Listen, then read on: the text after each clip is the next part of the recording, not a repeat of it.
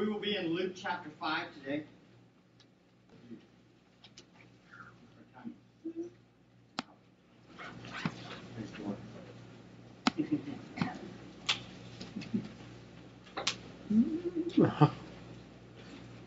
Are you about everything new? New cars, new technology, new books, new people, new inventions, new talent. You know, our culture is all about what is new. And this can get us in big trouble. But also, we can be all about what's old. Old cars, old books, old people, old traditions. Our culture is not about this normally, but we as Christians can sometimes overreact to our culture and take the approach that old is uh, great and it's the only way. And this would be bad too. Today we're going to see there is a standard for us to understand on deciding whether to go with something old or new, whether to go with tradition or not. We're going to see there was a time in the past when out with the old and in with the new was a good thing. And that's what we see in our passage in Luke chapter 5 today. We've been walking along and seeing in Luke the tension that is beginning to rise. A arguments and discussions between the Pharisees and scribes and Jesus' own. The more Jesus is shown and revealed, the more people begin to publicly oppose him. The Pharisees and scribes are becoming a real problem for Jesus. The Pharisees represented all that Judaism had become. They were typical Jews during that day. But in Luke chapter 5 today, we're going to see another contradiction. We first saw in Luke 5 21, the scribes and Pharisees began to reason, saying, Who is this man who speaks blasphemies? Who can forgive sin but God alone? That was their first question of him. Then last week we saw in Luke chapter 5 the Pharisees and scribes began grumbling at his disciples, Jesus' disciples, saying, Why do you eat and drink with tax collectors and sinners? Both times, Jesus answered the Pharisees and scribes with a call to think differently. First, he said, I'm not blaspheming. I am the Lord who heals both physically and spiritually. Jesus then says, in effect, I'm here to humble the broken sinners, not those can, that consider themselves righteous in their own eyes. Today, we see this tension continue to arise as Jesus confronts the old, tarnished religion of the Jews. As we all know, Christianity arose out of Judaism. However, what Judaism was during Jesus' day was not what God intended for it to become. It was a religious system filled with human traditions, and the truth was very hard to find. Today, we're going to see Jesus is confronting these leaders of the old religious system. Let's read our passage in Luke chapter 5, verses 33 to 39. And they said to him, the disciples of John often fast and prayer, fast and offer prayers. The disciples of the Pharisees also do the same. But yours eat and drink. And Jesus said to them, You cannot make the attendants of the bridegroom fast while the bridegroom is with them. Can you? But the days will come when the bridegroom is taken away from them Then they will come, or then they will fast in those days. And he was also telling them a parable. No one tears a piece of cloth from a new garment and puts it on an old garment. Otherwise, he will both tear the new, and the piece from the new will not match the old. And no one puts new wine into wineskins. Otherwise, the new wine will burst the skins, and it will be spilled out, and the skins will be ruined. But new wine must be put in fresh wineskins. And no one, after drinking old wine, wishes for new. For he says, the old is good enough. Let's pray.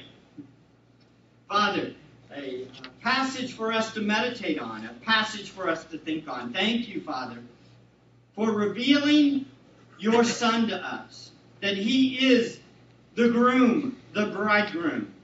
And help us, Father, to delight in him and to trust in him.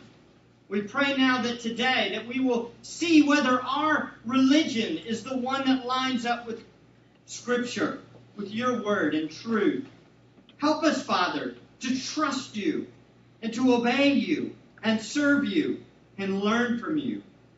We pray this in Jesus' name. Amen. Again, today, sorry I didn't switch that. Today, we all must evaluate our own religious system to see if it lines up with the truth. Does what we think line up with the Bible? Is the way that we do church aligned up with Scripture? Does it go with what the Bible says? The passage breaks down into three simple sections. First, there is the confrontation. That is, the Pharisees come and confront him again. Second, there's the explanation to explain or answer or respond to the Pharisees. And third, there are the illustrations. Now, I do admit to you these last three illustrations are very difficult. They were ones that I didn't understand the first hundred times I read them. Matter of fact, until this week, I don't think I really had a good grasp of what they mean. It's strange how you can have a section in the Bible where you read over it and you have no idea what it means, but you just keep going. You got to take the time to actually sit down and study it to figure it out. This is one of those cases. Uh, the patch of clothing and all of that. What does that mean? We'll talk about it today. That's his illustration. The people would have understood. The disciples would have understood at least.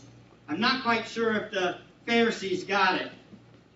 As we look at each of these parts, we need to recognize the great value of Christ, the gospel of Jesus. That's the point. These again, these events again highlight the great value of the good news of the person and work of Jesus.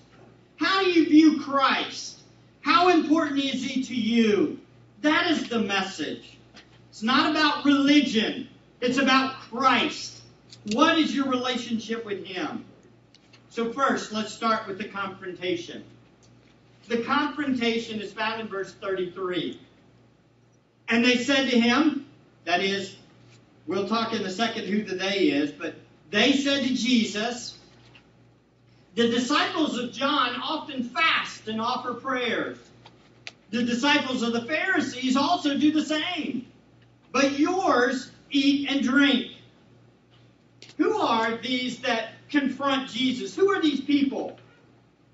Well, in Matthew 9:14, there's a parallel passage to this, and it says the disciples of John came to Jesus. Okay, so the they is the disciples of John in, in Mark and Luke chapter 5. Well, then why didn't it say that?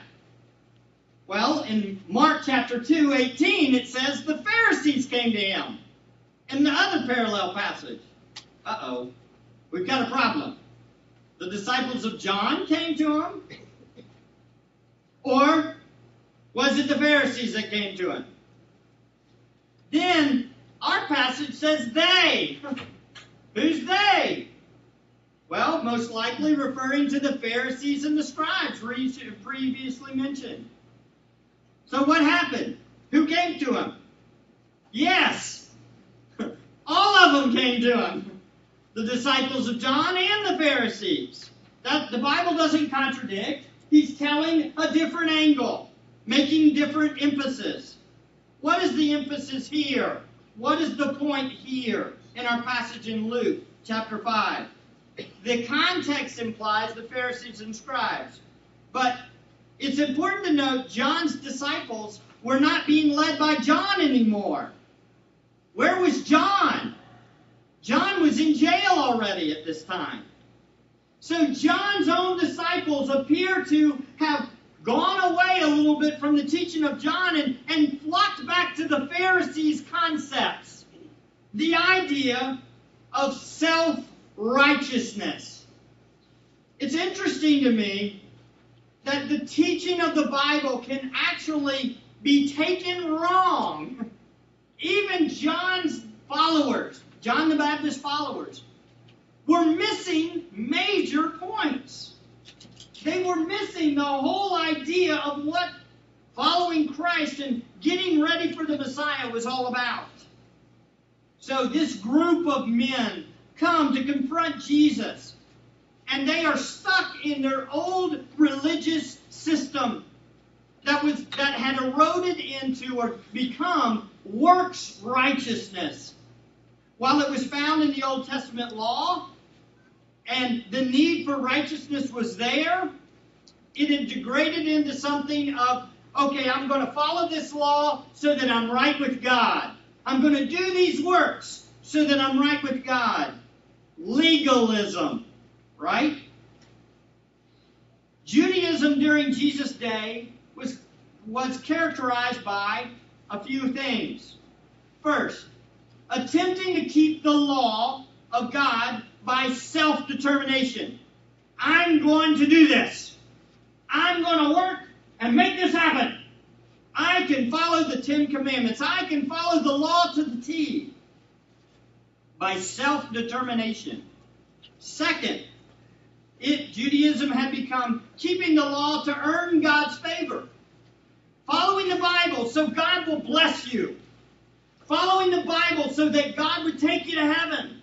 That's what Judaism had become. It had also become outward piety or outward holiness so others would notice. It was coming and being real religious so people would look at you and say, now that guy is really holy. It was all about outward show. And then finally, it was external self righteousness. It was self promotion. It's about me. This is what religion, Jewish religion, had fallen into. This is why Jesus rebuked it over and over again. This truth, the truth of the Old Testament, had been turned into a lie by people. They had turned the Bible upside down and made it about man instead about God. Notice what they had begun to do. Jesus confronts them and says this in Matthew 6. He says, When you pray, you are to not be like the hypocrites, for they love to stand and pray in the synagogues and on the street corners, so that they may be seen by men. Truly, I say to you, they have their reward in full. But you, when you pray, go into your inner room, close your door, pray to your Father who is in secret. And your Father who sees you, sees what is done in secret, will reward you. You know, I went to Israel uh, a while back, and it hasn't changed. the wailing wall, y'all know about the wailing wall? The Jewish people, you know, many of the ascetic Jews, they pray out loud and they bob their heads like this. Like this. And they pray really loud. Their prayers like this. And they way back and forth. Oh, oh. Why are they doing this? Why? To be noticed. To be known to be very religious. That's exactly what Jesus is dealing with here. Religion for the sake of self promotion. This is who he's dealing with the Pharisees and the scribes, and even some of John's disciples. Notice also, he confronted them in Matthew 6 16. Jesus said, Whenever you fast, do not put on a gloomy face as the hypocrites do, for they neglect their appearance so that they will be noticed by men when they are fasting. Truly, I say to you, they have their reward in full. But you, when you fast, anoint your head, wash your face, so your fast will not be noticed by men, but by your Father who is in secret. And your Father who sees what is done in secret will reward you. Can't you see him? Oh, I've seen this before. Even in Christian circles, announcing I'm fasting right now.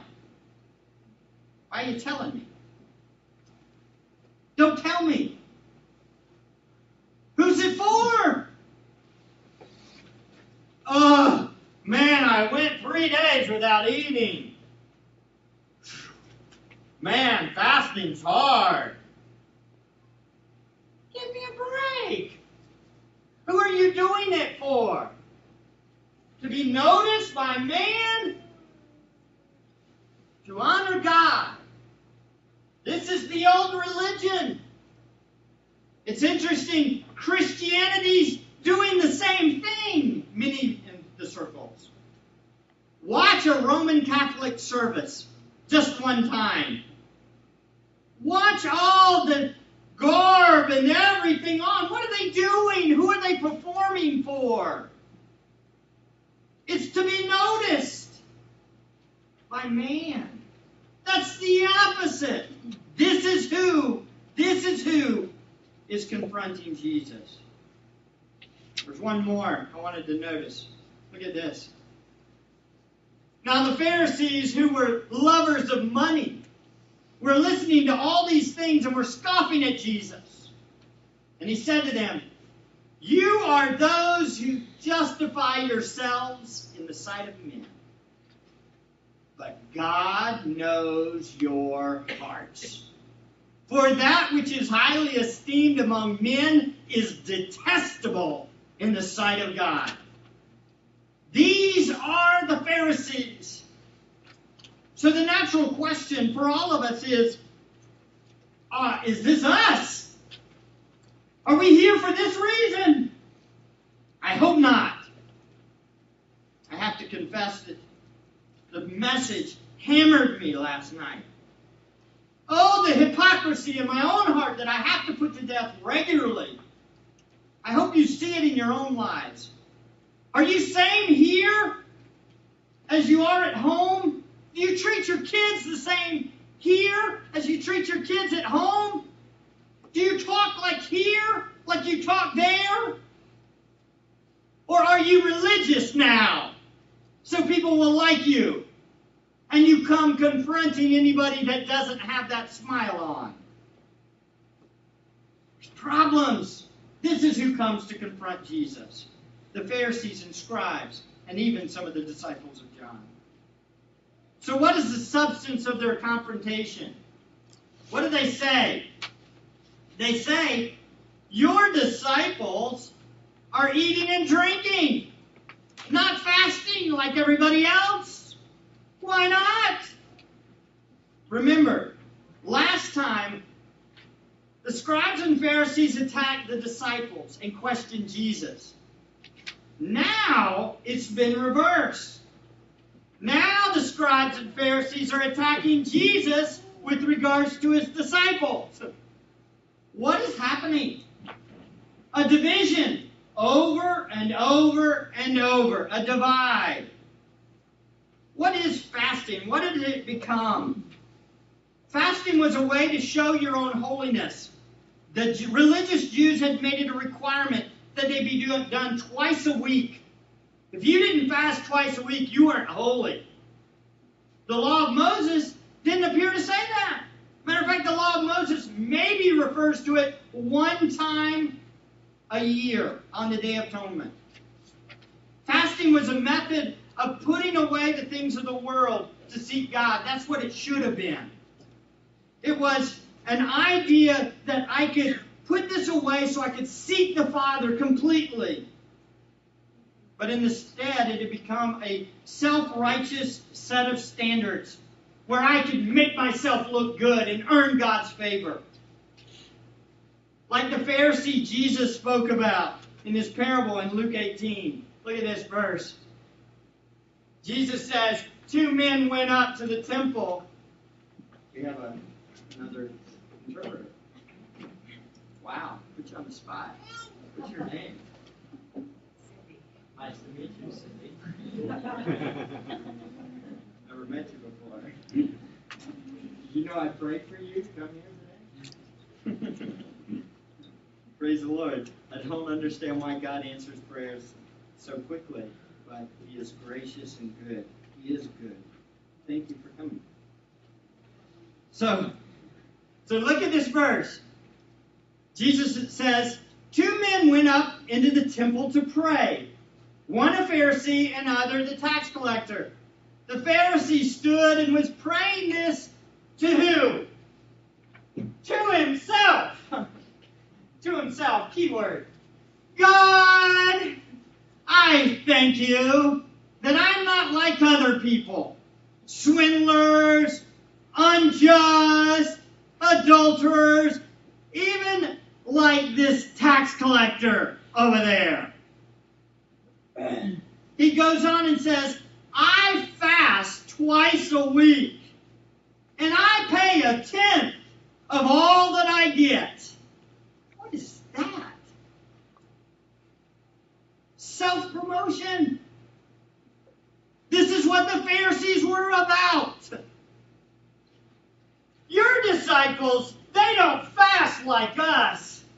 Back to our passage. They're not like us. That we pray out loud where everybody can see us. We fast, and matter of fact, our faces look real gloomy right now, don't they? But your disciples, they're happy. They're rejoicing. They're partying, for lack of a better term. Who are the Pharisees confronting here? Just for a second, stop and think about the irony of this. They are confronting Jesus. And who is Jesus? God Himself in the flesh. Can you imagine? It's wild. They're talking about a religious process and praying, and they're questioning the very God man about his disciples. Don't you think he can take care of talking to his disciples about how holy they are or not? But this is what self righteousness does it blinds you, ladies and gentlemen. You can't see the truth. You just see everybody else's faults. And all you see is wickedness everywhere and nothing but good in yourself. You can't even identify God Himself if He was in your midst. If you're a legalist, I'm convinced. If you're a legalist, if Jesus showed up today, you wouldn't recognize Him. He wouldn't be holy enough for you. That's a wild thought. We all need to recognize, ladies and gentlemen, that this is our propensity. This is who we are. We too are still prone to self exaltation. You think you're good, but you're not. You know, there's times where I sit and I think to myself, why in the world did God choose me to be a pastor? I don't deserve this, and I shouldn't. It's horrible. Do you see your own hypocrisy? At the same time, I'm afraid, and I see it in my own heart, the propensity to still, as a pastor, to look down on other people. I admit it. I admit it. It's wrong. And it's in our heart, it's inbred in us. This is who you are. You look out and you see everybody else's sin, and you don't see your own. Shame on us. So, what's the answer? What's the answer? If we stopped here, I hope it wouldn't be clean yourself up and quit being a hypocrite. Self determination, I'm going to get better. Not going to be a hypocrite anymore. It's not the answer. Not self determination. I can do it. It is Christ's answer, the explanation he gives. Joy. What is this? it's a good picture, isn't it? I was looking through your pictures last night and looking for the wedding picture. What does Jesus use here? In his sermon, he uses a picture, picture languages, to try to explain the disciples' behavior. He tries to tell why are the disciples eating and drinking? And he says, real simple. He, he compares himself to the bridegroom, Jesus. I'm the bridegroom, and my disciples are the groomsmen. Here's the bridegroom, here's the groomsmen. At a wedding, what's the first thing that comes to your mind when you think of weddings? I thought joy. And I started looking at some of the pictures, and it was everywhere. But this one was the best one. This is the buzz smile. Great joy. Jesus was in their midst. The God man, the Messiah. What in the world would they put on a gloomy face for and go and do an old dead religion like fasting? The Messiah's there, the bridegroom's there. Smile, joy. that's what he gets at in this passage. Look at it. Look what he says. Enjoying Jesus is the answer. In verse 34, Jesus said to them, You cannot make the attendants of the bridegroom fast while the bridegroom is with them, can you? Jesus answers the self righteous ones by saying, in effect, My disciples are enjoying me and all that is involved with me coming. Fasting was associated with mourning, but Jesus was there, so joy should be there. Then in Luke 5:29, it's a very similar thing. Levi had thrown a giant party, getting all the people together to show off Christ, not to exalt himself, and not for fleshly reasons, but to exalt Christ. That's why the Apostle Paul says in Philippians 3 Finally, my brethren, rejoice in the Lord. To write the same thing again is no trouble to me. It is a safeguard for you. And in Philippians 4 4, rejoice in the Lord always. Again, I say rejoice.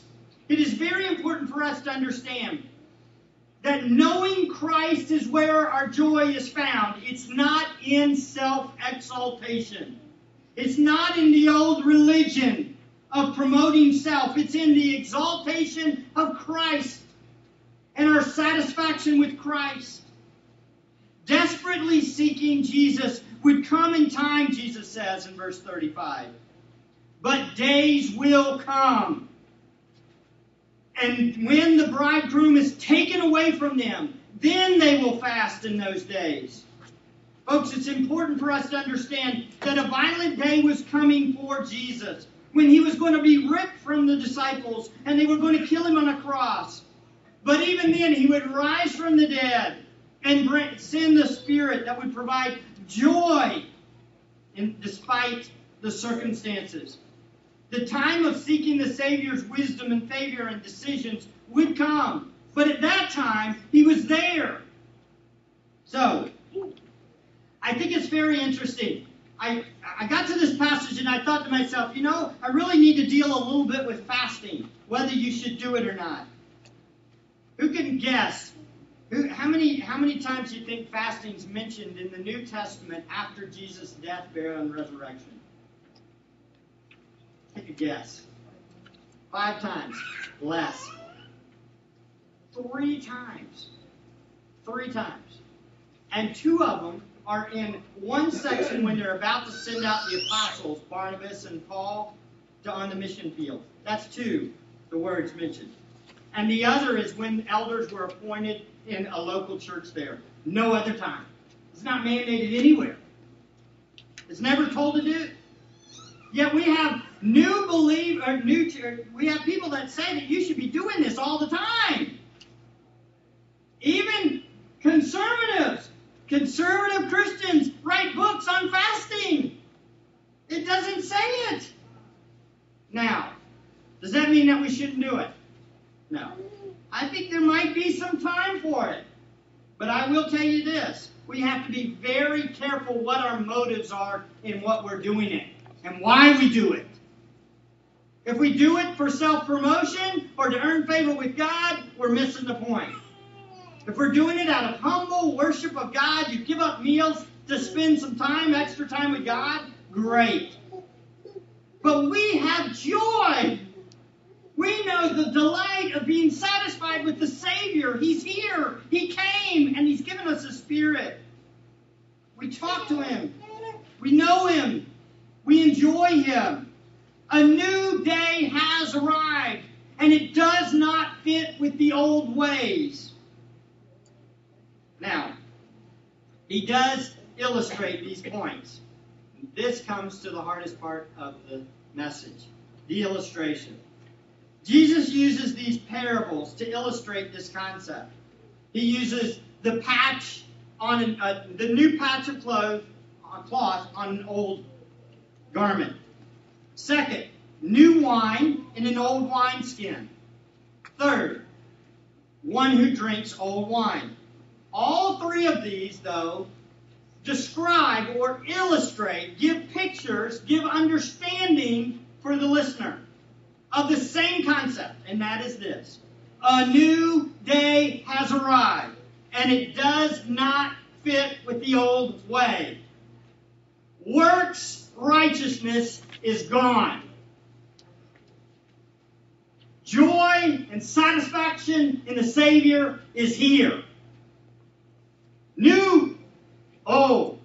They don't work together. That's the point. The first one, the new patch on the old clothes.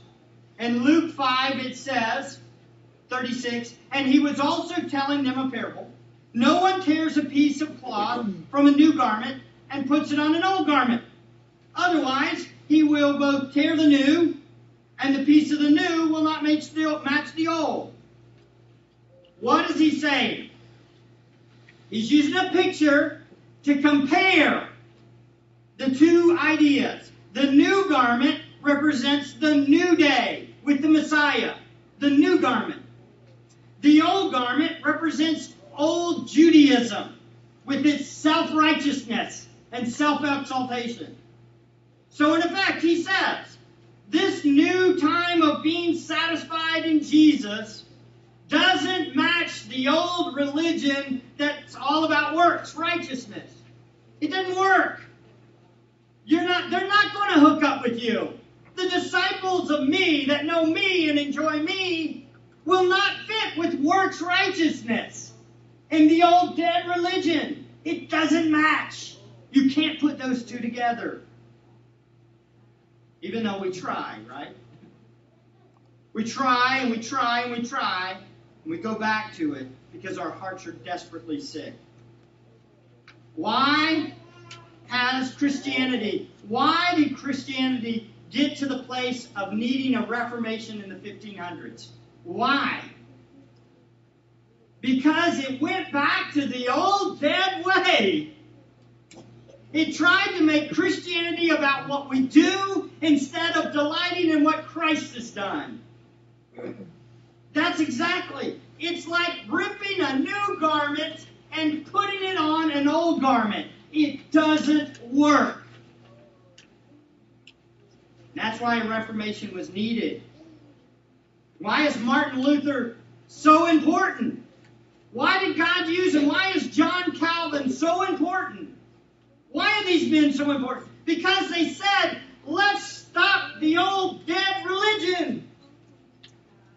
Let's go back to what is new and right, to have our sins forgiven, and to know and be satisfied with Christ. The second illustration is the new wine in the old wineskin. He says in verse 37 and 38, And no one puts new wine into old wineskins. Otherwise, the new wine will burst the skins, and it will be spilled out, and the skins will be ruined. But new wine must be put in fresh wine skins. Again, the new wine represents the new day of rejoicing in Christ. The old skins represent old Judaism and self righteousness. So the new day of being completely satisfied with Christ doesn't work with it. And then finally, he says, the one who drinks old wine, the last one. No one, after drinking old wine, wishes for new. For he says, the old is good enough. Now, what in the world does he mean by this? Well, the one who drinks old wine is the Jewish person that wants to work their way to heaven. They are all about what? Self promotion. Look at me. It's all about righteousness. My righteousness, not his righteousness, me. And I like the way it tastes. I like that I'm, it's all about me. I like that religion is all about me. I like that I can walk in and set the standards, the bar, wherever I want it. because, see, if I set the holiness bar at this level, or maybe this level, I can jump over it, no problem. But I can make it really high for you. See, I like works righteousness. I like it when it's about me. That's what the old religion is all about. That's what the old wine. You drink that old wine and you don't want the new stuff. Because what's the new stuff about? Exalting Christ, not yourself. The new religion is about what? Exalting Christ Jesus, not promoting yourself and saying, I'm all that. Matter of fact, you know what the new religion is about? Saying, I'm a sinner. I'm desperately needy. I'm no good. That's the new wine. Nobody wants to drink that one. If you tried the old one, why? Let me ask you a question. Why are you here today? You know, I often think about this with my children. You know, I hope and pray that we don't promote righteousness by coming to church. Righteousness by being in a godly family. Righteousness by how you look. You're in my home, so you're a good person. Wrong. That is the old wine. That's garbage. Truth is found on exalting Christ. Who's your life about? Why you? Why do you smile? You know, I'm asking hard questions, huh? Why do you shake hands? Why do you greet people? Why do you come to church? so people will look at you? So people will look at you and say, man, this guy's pretty consistent. He comes regularly. You come because you want people to notice you? You don't want to let somebody down? Or do you come because you're satisfied with Christ? You find delight in knowing Him. You want to know His Word. You want to know Him. You want to exalt Christ. It's a hard question, isn't it? That's what our lives should be about. Rejoicing in the Savior. Now, by the way, that does not mean I can fulfill all my fleshly desires. Because after all, I'm rejoicing in Christ. Give me another beer. No. That would miss the point, wouldn't it? Hey, let's have one for Jesus. No, that would miss the point, wouldn't it? Cheers. No. Actually, it's the opposite. Because I'm satisfied with Jesus, I don't need another beer. I'm satisfied with Christ, I don't need the things of the world. I just want to enjoy Christ and love Him and share Him. And I want to rejoice and share Him with others. That's what it's about. It's not about self promotion. It's not about fulfilling my fleshly desires. It's about being completely satisfied with Christ. Eating and drinking for the glory of Christ. To honor Him. Let's pray. Father, thank you again for your grace and your life. We do pray, Lord, that you'll help us now to have right motives, to not be a hypocrite, to honor you as you deserve, not to go back to the old ways of self righteousness. Our righteousness is found in Christ alone. We thank you for him. We commit our time to him. In Jesus' name.